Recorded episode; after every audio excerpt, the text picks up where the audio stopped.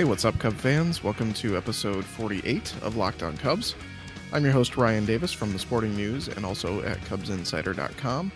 And I'm bringing you this question laden episode of Locked On Cubs because the Cubs unfortunately called their opening day at Wrigley Field on Monday and rescheduled it for Tuesday. So I did yesterday's episode on all the topics that I had kind of saved up, and then the snow came and unfortunately pushed us to to Tuesday for the opener. And I really just didn't have much to talk about, but you guys came through for me. You sent along a bunch of questions that I thought were either uh, just kind of fun or interesting that I could uh, go over. And I'm going to go ahead and do that over the first two segments. And then in the final segment, I'll go over what happened briefly uh, between the Reds and the Phillies, and then the Brewers and the Cardinals on Monday night.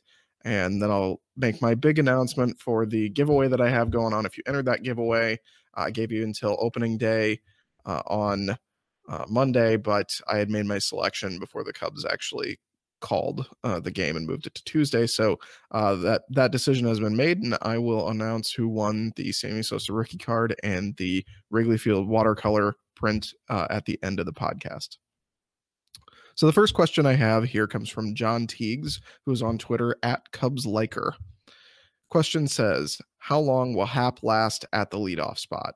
So I wanted to do a little research on this because I see a lot of parallels. It's it's not exactly the same, but I do see a lot of parallels between what's going on with Ian Happ early this year and what happened with Kyle Schwarber last year. So I have a video of Joe Maddon talking about what happened with Schwarber last year when he finally did move him out of that leadoff spot. And here's that video from that moment. Um, what I what I was looking at there, a uh, couple things. Zo's been really good lately. Uh, we gave him that couple of days off, and he's come out of it real nicely. And Happ's the new Zobrist. Uh, in other words, he could protect Rizzo. So looking at it, and then the other the other component, I thought, you know, we talked a lot about Kyle hitting a lot of balls into the shift. If if, if in fact so can get on a little bit more often, it might move that second baseman out of that spot. I don't know. It might. Uh, so uh, you look at um, Schwarber's batting average, even Anthony's. A lot of that's impacted by the shift. So maybe um, Happ's Happ being here pretty much permits me to think that way. I think. So there's some interesting stuff in there. That video is actually from May 20th of 2017. So you can see, you know, today, uh, if you're listening to this when this comes out, it's uh, April 10th. So it hasn't been quite that long. Whereas Schwarber hung around in that leadoff spot for quite a while. But again, there are some things that are different here. Uh, Maddon has shown a remarkable amount of stubbornness in regard to making change. Uh, so there's that to consider. That won't come to a surprise any fans, I don't think, that have watched closely. Given Schwarber's struggles last year, it took until May 20th for Maddon to finally make that move. Uh, and that this is a good template, I think. Of course, as you heard in that clip, uh, the narrative of the time was that Schwarber was hitting a lot of balls in this shift. So it didn't seem that anybody was, at least with the Cubs, specifically thinking that he had gotten into a serious issue at the plate, at least publicly. Uh, with Happ, on the other hand, the problem right now is a serious lack of contact. So, in 30 plate appearances coming into opening day at Wrigley, Happ has struck out 17 times. So, I think Maddon will give him a while and keep playing him with favorable matchups. Uh, we've seen Almora in the leadoff spot against lefties. Zobrist is as hot as anybody on the team right now, so he can take that role if needed. I think he'll keep getting him in there uh, when he thinks that Happ can be successful. But if we start to get to May and Happ hasn't figured it out yet, and he's still striking out a ton, you may see him in the lineup less frequently. You may see him move down in the lineup. And if it continues on much longer than that, you may eventually see him down at AAA. But that's looking really far ahead. I don't think we're going to get there. I think Happ's going to adjust and figure it out because this guy is smart. He's a talented baseball player. He works hard. And, you know, I just don't think that this is a case where he's just completely broken. Second question I have for the first segment is from our own Kelly Wallace. She asks, What happened in the Venezuelan Winter League in 2014? So let's set the stage a little bit here. Uh, Willson Contreras had a big triple uh, for the Cubs two days ago, and it was against Milwaukee. And when he got to third base, it, at first people were wondering what he was doing because uh, it, Brian Butterfield held him up, but it looked like maybe he could have scored uh, on an inside the park home run. He got held up at third base, and then uh, video cameras uh, caught him. Man, this is the second straight podcast where I've got uh, some f bombs in here. Uh, caught him saying "f you, f you" to somebody, and we didn't know who he was looking at because the, the camera was facing him. So he could have been yelling at the pitcher, he could have been yelling at the catcher, could have been yelling at someone in the dugout. We didn't know. So after the game, uh, Contreras mentioned that it was somebody in the dugout that he was yelling at. And here's here's the quote that I have from him. There's only one person from them, Milwaukee, that I don't like. I took it personally. We had an incident in Venezuela back in 2014. He knows who he is. I guess that person was maybe saying something to him while he was at the plate yesterday or or some at some point. I don't know what that was or or, or what was said, but uh, the question here from Kelly is what happened. I don't know. I don't think anybody knows. I think uh, Willson Contreras and that person know. But the one thing we can do is whittle it down to find out who exactly this person uh, that Contreras has an issue with is.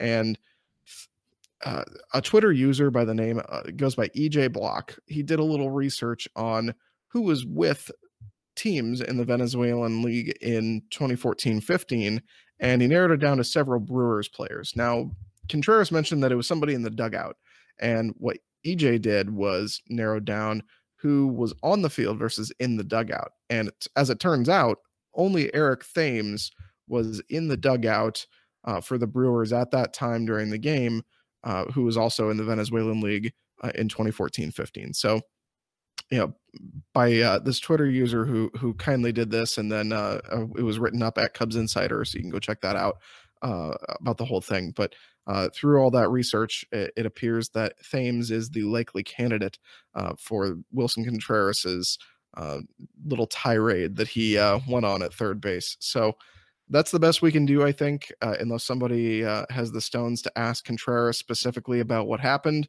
which you know, if he didn't say it and nobody asked it after the game on Sunday, I'm not going to be the guy to go to Chicago and uh, go up to Willson Contreras and ask him to tell me what happened. So you're not going to get it from me. And even if he did, I probably wouldn't repeat it uh, because that doesn't seem like a thing that he would share, uh, wanting to everybody to know. So that's your answer. As best we can do. I think we'll just have to know that uh, anytime Contreras goes down to first base against the Brewers. Uh, when Thames is there, maybe the camera should stay on him a little bit longer, or if you're at the ballpark, keep your eyes peeled to see if uh, anything's said over there at first base. All right, moving on to a second segment, just more questions. Uh, this one comes from Ryan Cox, who is Mr. Ryan Cox on Twitter.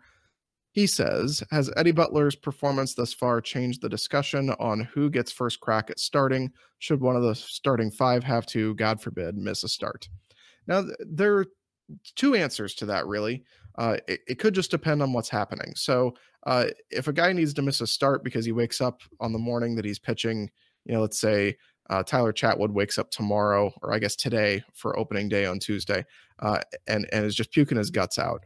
Um, obviously, the Cubs, I think, in that scenario, they might go to Eddie Butler. That that might be the scenario where they go to Eddie Butler first, uh, and, and there is a reason for that. It's mainly because he's the one guy in the bullpen that was still stretched out long enough to go longer innings.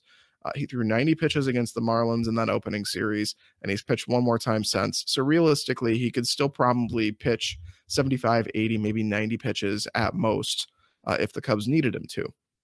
On the other hand, you have a scenario where maybe the Cubs have a serious injury that they need somebody to step in for a month or two in the in the rotation. Again, not something you want to have happen, but in that scenario, I don't think it's necessarily going to be Butler. I think Mike Montgomery is still number six uh, and moves up in, in that event. So um, Montgomery, on the other hand, he he hasn't thrown more than 18 pitches in an appearance since the season began, and he's not gone more than one inning. So there's that with the problem. But uh, if they needed somebody in the longer term role, I think maybe they would go to Montgomery with Eddie Butler piggybacking him uh, until he's stretched out enough to take on the role fully on his own. But it is a good question. I I, I don't know specifically what the Cubs are thinking. Uh, I, I think that uh, Butler has changed uh, some of the opinion of him publicly, at least, and it's because of two reasons. One, his stuff has played up in the bullpen in a way that I, don't think many of us thought it would, uh, with movement on his fastball primarily. And two, seven of his eight innings have come against Miami Marlins, so uh, it's looked a lot better than you know in the small sample size, I guess. So I'm not still I'm still not sold on Eddie Butler totally as a reliever long term. Uh, I think his best value would probably be as your sixth or seventh starter uh, if he can get to that point where he's providing that value again. But uh, I still like the idea that they kept him on the roster with the team rather than risking getting him through waivers, which I don't think it was going to happen. I think he was going to end up in somebody's bullpen or as somebody's number five starter on a lesser team elsewhere. So, um, great question. I think that's what it is right now. That that Butler would be the guy to step in if you know somebody in the next couple weeks woke up and was sick or you know had to be scratched from their start for some reason. Uh, I think Butler would be the guy to go, but over a long term period, I think Montgomery is that guy still. Last question I have comes from Adam H. McGinnis, and he asks Should we normalize peanut butter on burgers? All right. So here's what I'm going to say I've always been a proponent of eating what you like, so long as it's not truly disgusting. Uh, I've been known to toss ketchup on a hot dog in my day. I also eat black olives straight out of the can, which I know some people don't like. So eat what you eat. You know, I'm not going to judge you. Um, I, have been trying to eat a bit healthier in the in the more recent months. I know I've mentioned this before, and you guys who follow me on Twitter will know I've lost uh, about 30 pounds uh, since uh, around November of last year. So uh, I've been just cutting out sugar and uh, trying to eat less carbs, not specifically no carb, but you know, cutting it out where I don't need it, that kind of thing, and you know, just in general, a lot more uh, lean protein and vegetables and healthier meals and and cutting out like soda. I don't drink beer very frequently anymore. Uh, I have the occasional glass of wine. So yeah, that's what I've been doing, but that's not because I'm being judgy for anybody else. I, I also uh, occasionally will do a full full day where I don't eat any meat or, or a couple days in a week where I don't eat any meat and I'll make a couple vegetarian meals, which is not something that I'm used to. I, am I've been very much a meat eater, but that's not uh, coming from a place of judging anybody else or their or their food. I guess that's just me needing to for my own personal health and knowing that I'm kind of getting to a point in my life where uh, I can't I can't just eat whatever I want the rest of my life and expect to, you know, live a healthy life because diabetes and heart disease run in my family. And I'm not, you know, grossly overweight, but, you know, I'm a chubby guy and, you know, all that. So, not to go uh, too far off the rails here with the question, but the question was peanut butter on burgers. So, that gives you the context that you need in my answer is uh, I won't be eating it, but I won't judge you for eating it because you do you. The only thing I don't want to see is some horrifying bastardized McDonald's burger with peanut butter on it and we'll be good because I can't imagine any scenario where that isn't some like unholy putrid concoction of death. That that would be truly disgusting. So don't bring me a McDonald's burger with peanut butter and we'll be fine. You eat what you eat and I just don't want to see that. Before we go to our Around the NL Central segment, let's uh, first mention one key note. Uh, Anthony Rizzo is headed to the 10 day DL retroactive to April 6th. That'll put him on pace to return uh, if his back is healthy enough uh, on April 16th against the St. Louis Cardinals, which will be next Monday. So uh, he'll only miss a handful more games, and it really is just the right move. It's only a few days, and you know it's April, it's cold there's no reason to rush Rizzo back into the lineup. So let him rest his back, call up somebody. It, it's unclear who's coming up, but my money would be on a guy like David Bote or Mark Zagunis, uh, who are already on the 40 man roster. Bring one of those guys up to sit on the bench, put Zobrist at first base, rotate in Victor Caratini when you can, and just do it that way. All right. So uh, the Cubs and the Pirates were obviously both off today. Uh, the Reds played at the Phillies. Uh, the Phillies scored in the bottom of the eighth to break a 5 5 tie, beating the Cincinnati Reds by a score of 6 to 5. The Reds are now 2 and 7 and safely in last place. The Brewers and Cardinals played each other in St. Louis, and this one was a fun one. Uh, the Brewers were up 4 to 3 heading to the bottom of the ninth. They brought in Matt Albers to uh, close out the game. Yadier Molina dunked a little floater into right field, soft contact, uh, to get on first with nobody out. Then Paul DeJong hit a little chopper that Albers tried to field, but ended up knocking down for an infield hit. Uh, Kolten Wong attempted to bunt the runners over and bunted it down the third baseline and ended up with an infield uh, single. So that was bases loaded on some pretty soft contact. Uh, for, still four to three Brewers, but nobody out for the Cardinals. Greg Garcia hit a shallow fly ball to center for the first out, not deep enough to score the runner from third. And then our old friend Dexter Fowler hit a deep enough fly ball to score that tying run, um, making it four to four. And then Tommy Pham grounded out, sending the game to extras at four four. So Albers did get out of it uh, with the game, you know, still tied, which was good, I guess. But uh, you know, some of that that weak contact and you know ended up just uh, blowing the lead and the save there in the ninth inning. However, Greg Holland came in for his first Cardinals appearance in the top of the 10th, and it did not go well. He promptly walked the first two batters, a bunt moved the runners up. He intentionally walked Manny Pena to load the bases with one out to try and set up the double play, and then he walked Orlando Arcia on four pitches to force in the go ahead run. That was four walks with one intentional, getting one out in Holland's Cardinals debut. I think it's safe to say he wasn't ready uh, to make his debut for the Cardinals. So uh, that ended up being the final score, five to four in favor of the Brewers. Albers came out and uh, finished off the game. Cardinals dropped four and six, while the Brewers improved to six and five on the season.